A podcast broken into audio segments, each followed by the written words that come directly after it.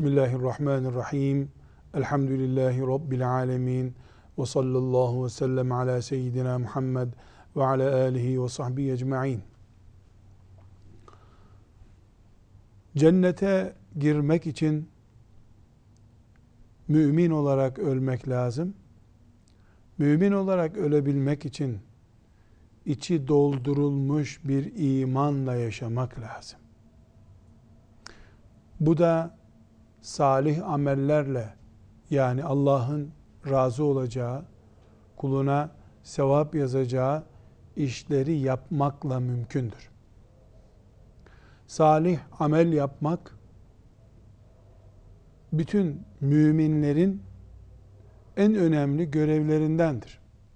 İmandan sonra imanın içini dolduran bir numaralı işimizdir. Ancak salih amel. Yani Allah'ın razı olacağı iyi işler yapmak. Sadece camilerde namaz kılmaktan Ramazan-ı Şerif'te oruç tutmaktan ibaret değildir.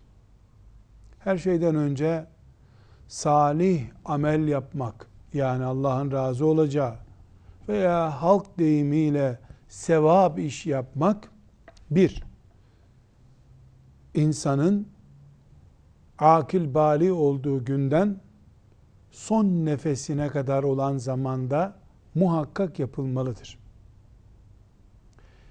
İki, gitgide salih amel oranı çoğalmalıdır. Bir Müslüman mümin oluşunun, bali oluşunun 20. senesinde yaptığı ameli 25. senesinde artırmalıdır. İbadet hızı, ibadet kalitesi, salih amel zevki ve heyecanı gitgide çoğalmalıdır. 2. 3. Mümin yapamadıklarından dolayı içinde bir burukluk hissetmeli, pişmanlık hissetmeli, yapma yollarını zorlamaya çalışmalıdır. 2.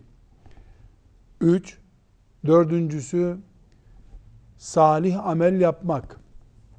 Yani Allah'ın razı olacağı, kuluna sevap yazacağı işler ibadet diye özellikle bizim Müslüman deyince aklımıza gelen, ibadet deyince aklımıza gelen işlerle sınırlı tutulmamalıdır. Aslında ibadet kelimesini çok dar kullandığımız için böyle anlıyoruz. Bir Müslümanın bir yerde ağaç dikmiş olması da bir ibadet türüdür. Salih ameldir. Şu kadar ki ezan okunduktan sonra camiye gidip namaz kılma yerine ağaç dikenin ki bir salih amel değildir. Sevaplı bir iş değildir. Çünkü daha önemliyi bırakıp bir alttaki önemliyi, çok önemli olmayanı yapmıştır. Bu tercih hatasından dolayı salih amel olma kalitesinden düşmüştür.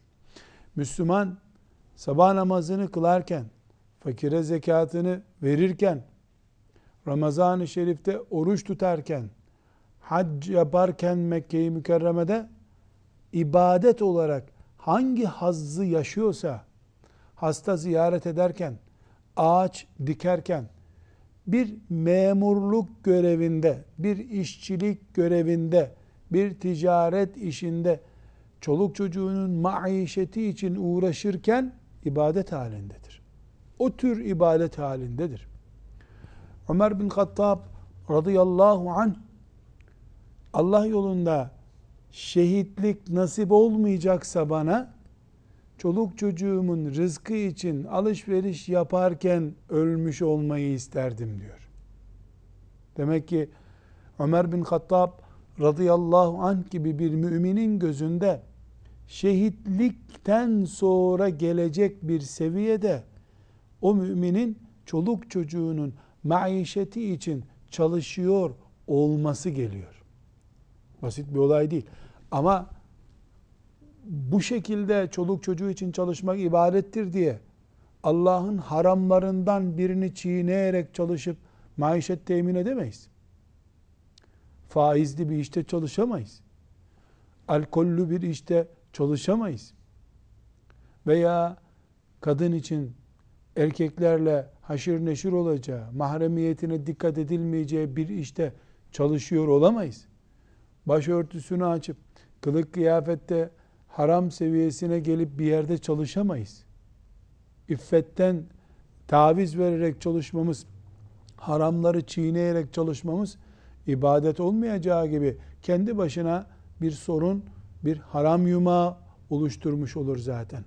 Netice olarak mümin akıl bari olduğu günden itibaren vefat edinceye kadar, Allah'ın eceli onu buluncaya kadar sürekli artan, çoğalan bir salih amel, iyi iş içerisinde bulunmalıdır. Ama özellikle biz bu çağda düzeltilmesi gereken bir kavram olarak vurgulama ihtiyacı hissediyoruz ki salih amel, Allah için yapılacak iş müminin sadece camide yaptığı ibadet değildir. Evde Kur'an okuması değildir. Çoluk çocuk yetiştirmek, ticaret yapmak, hatta ve hatta seyahat yapmak, sıla rahim yapmak gibi pek çok bizim e, insan olarak yaptığımızı zannettiğimiz şey de Allah katında salih amel, makbul iş olarak hanemize yazılacak amellerimizdendir.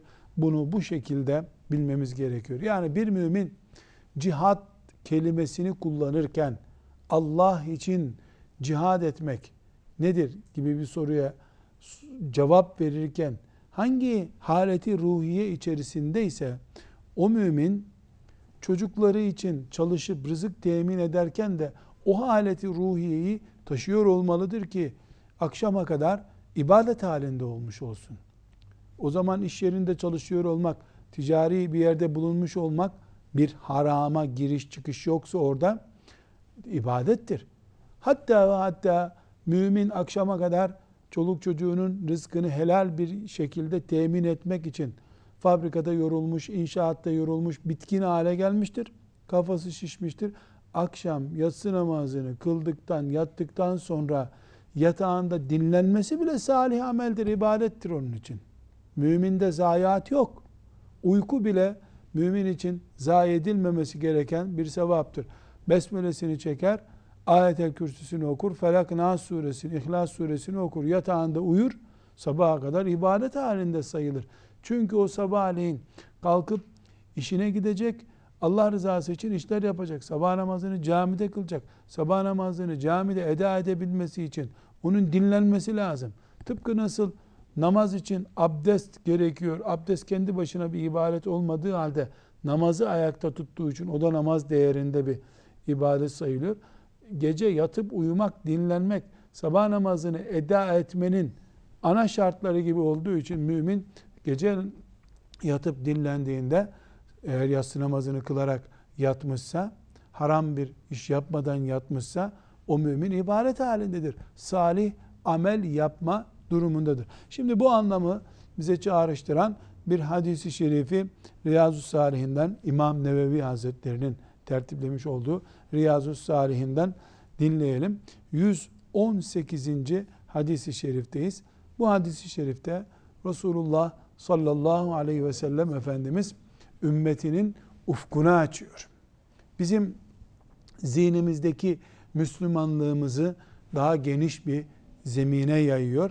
İnşallah bu hadisi şerifi dinledikten sonra ihlasla samimi bir şekilde dinledikten sonra e, bizim de hayata bakış tarzımız, İslam'a, Müslümanlığa bakış tarzımız, cennet beklentimiz gibi mefhumlar zihnimizde inşallah biraz daha netleşecek. Daha orijinal, daha hassas yerine, zeminine inşallah oturmuş olacak. Şimdi hadisi şerifi e, önce metnini teberrüken dinleyelim. Kelimeler zihnimizde e, hayır ve bereket çağrıştırsın. Sonra da hadisi şerifin tercümesini dinleyeceğiz inşallah. Hafız kardeşimizden dinleyelim. Bismillahirrahmanirrahim.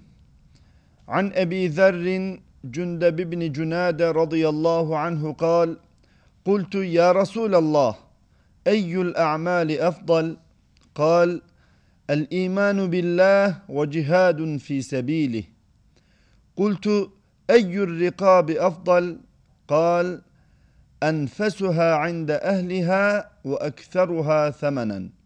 قلت فإن لم أفعل قال تعين صانعا أو تصنع لأخرق. قلت يا رسول الله أرأيت إن ضعفت عن بعض العمل؟ قال تكف شرك عن الناس فإنها صدقة منك على نفسك. متفق عليه. sallallahu aleyhi ve sellem. Ebu Zer Cündeb İbni Cünade radıyallahu anh şöyle dedi. Ey Allah'ın Resulü hangi amel daha üstündür? Dedim. Allah'a iman ve Allah yolunda cihattır buyurdu.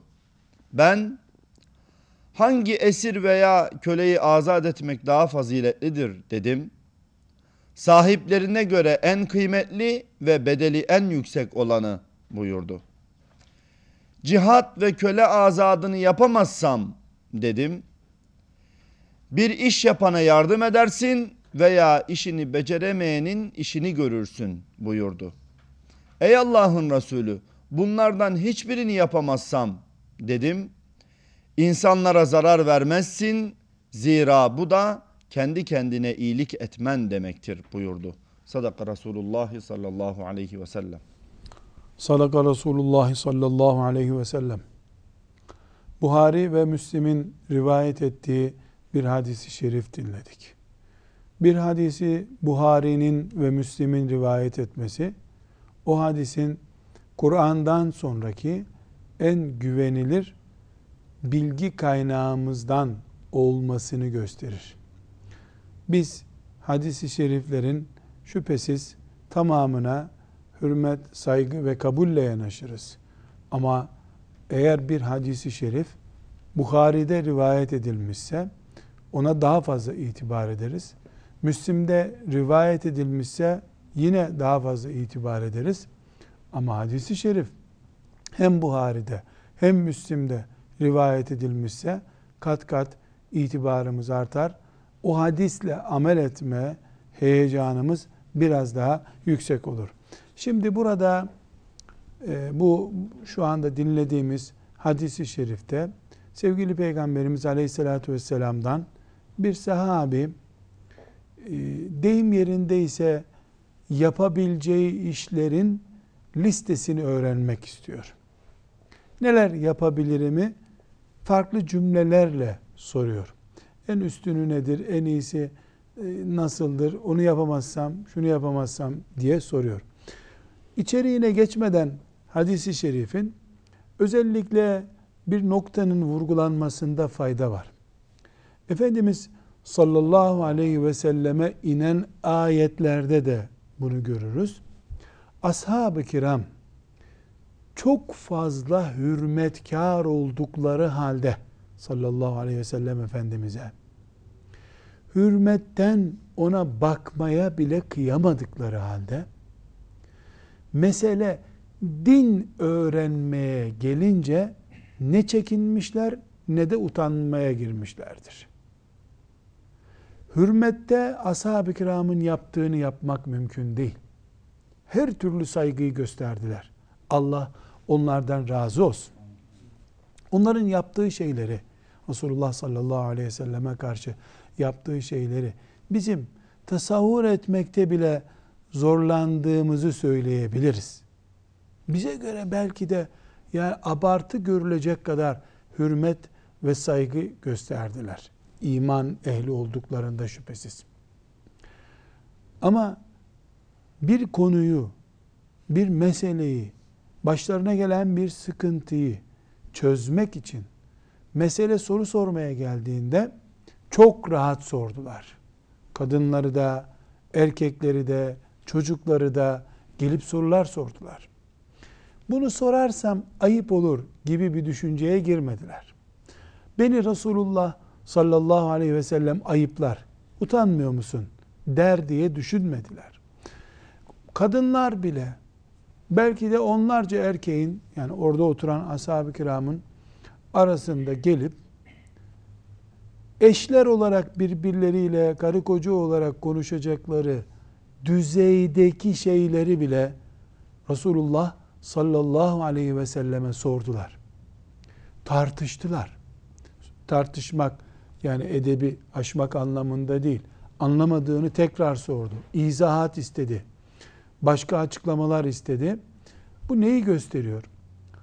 Resulullah sallallahu aleyhi ve sellem Efendimiz mesele dine gelince, dini anlamaya gelince, Allah'ın emirlerini tatbik etmeye gelince ashabı ile arasına mesafe koymamış.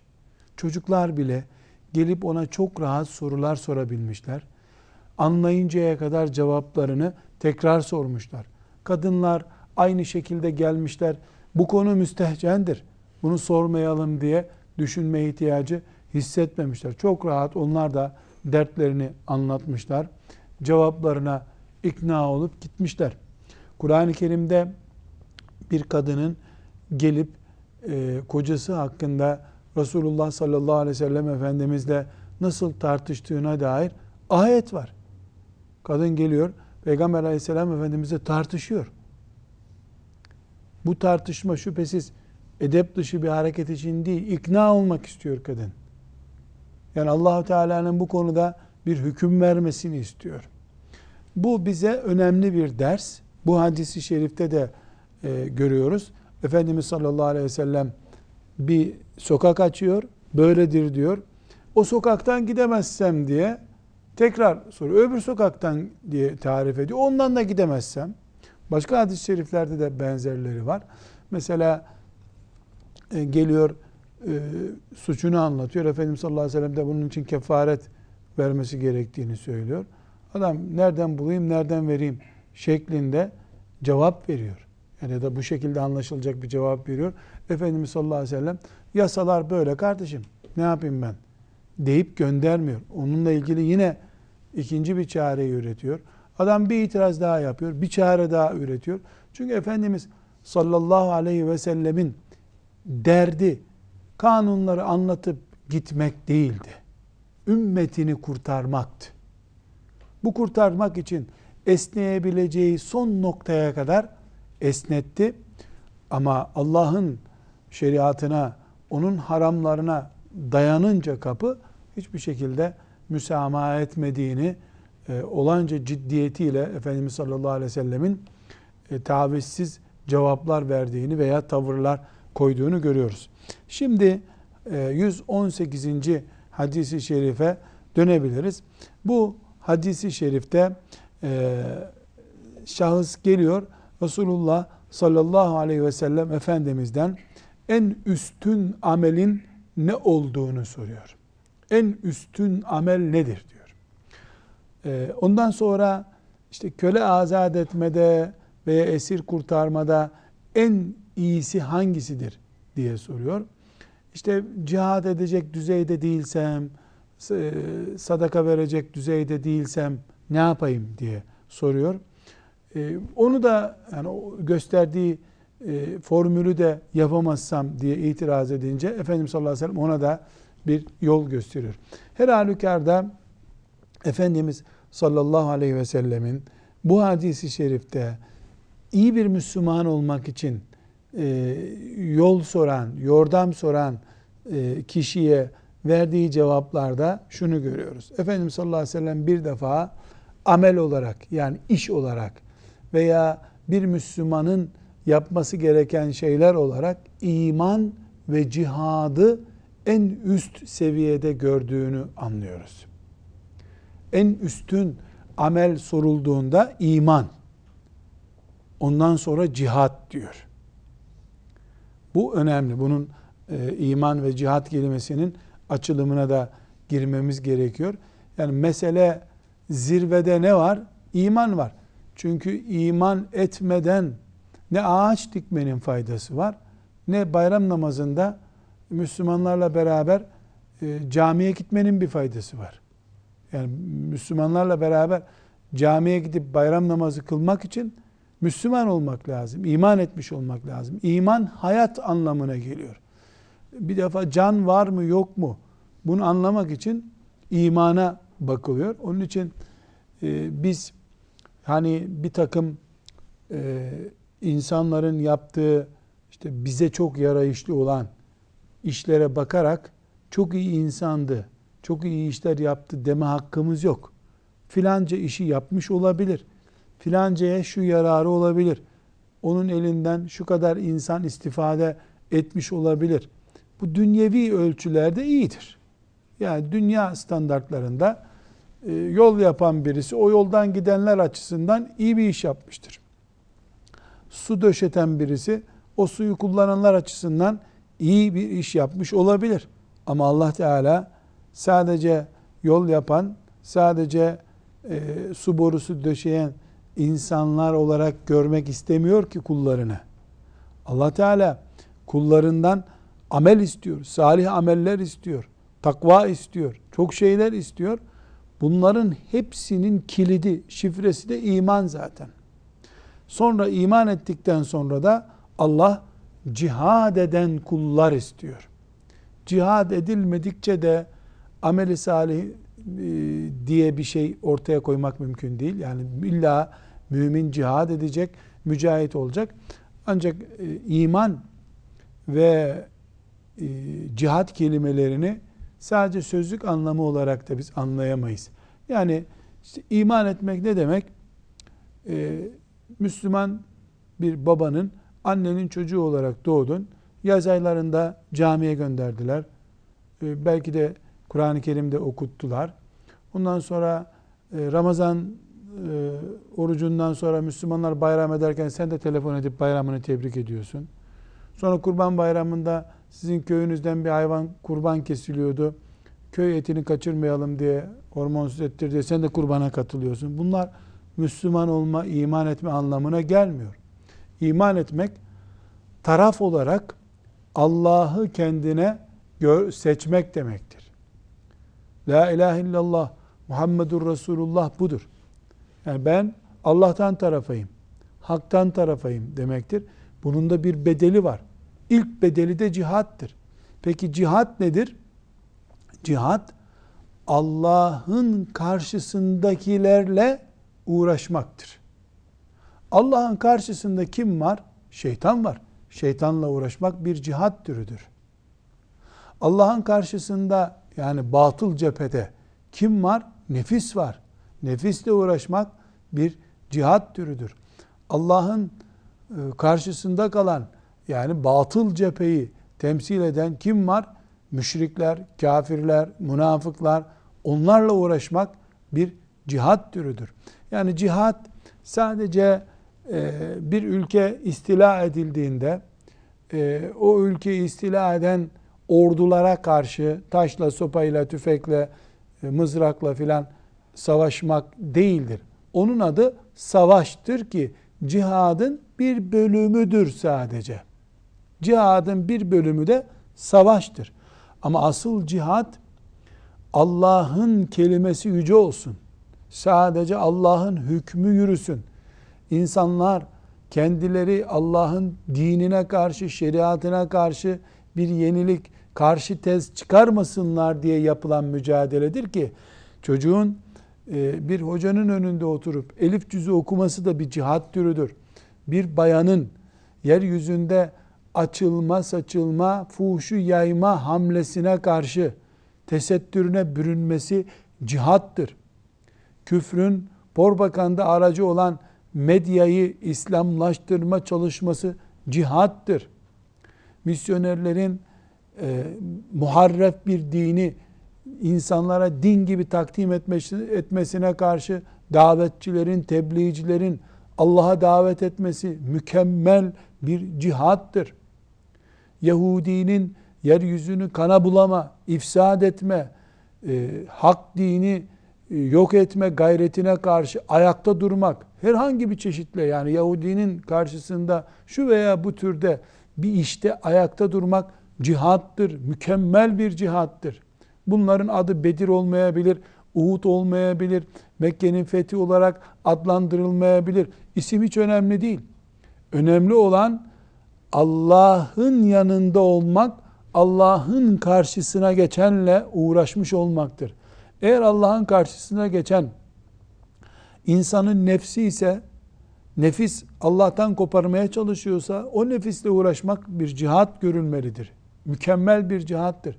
Eğer nefis sabah ezanını duymamış olmaya doğru teşvik ediyorsa ezanı duyup ayağa kalkmak, yataktan fırlamak mükemmel bir cihat türüdür. O anın cihadıdır. O anda cihat öyle yapılacağı için mükemmel bir cihattır. Aynı şekilde e, eğer üç tane doktorun Müslümanların neslinin çoğalması, Müslümanların sağlıklı yaşamaları için bir hastayı ameliyat etmesi, bir Müslümanın sağlığıyla ilgilenmesi bir cihat türüdür. Velev ki ondan para kazanmış olsun. Hatta ve hatta Müslüman çocuklar aç kalmasın diye odun kesip fırıncılara odun satan, yani ekmekleri pişsin Müslümanların diye fırıncılara odun satan ve böylece önemli bir açığı kapatan birisinin yaptığı da cihattır. Cihat siyasetle de yapılabilir, kalemle yapılabilir, parayla yapılabilir. Cihat her şeyle yapılır. Çünkü cihat savaşmak değildir. Savaş cihadın birinci bendidir sadece. Yani savaş cihat kitabında yapılan işlerden birisidir. Bu yüzden müminler mücahit olmak için cephelere gitmesi, gitmeleri gerekmez. Cepheye gidenin harçlığını hazırlayan, e, kumanyasını hazırlayan da mücahittir Allah'ın izniyle. Ümmetin alimleri dinini öğreten, insanların fıkhını öğreten, Resulullah sallallahu aleyhi ve sellemle bağın kopmaması için gayret eden ilim ehli de mücahittirler. Müezzinler büyük mücahittirler. Allah'ın kelamını en büyük olduğunu, kelime-i şehadeti, namaza daveti ihlaslı bir şekilde Allah için heyecanlı bir şekilde günde beş defa dile getiren de mücahittir.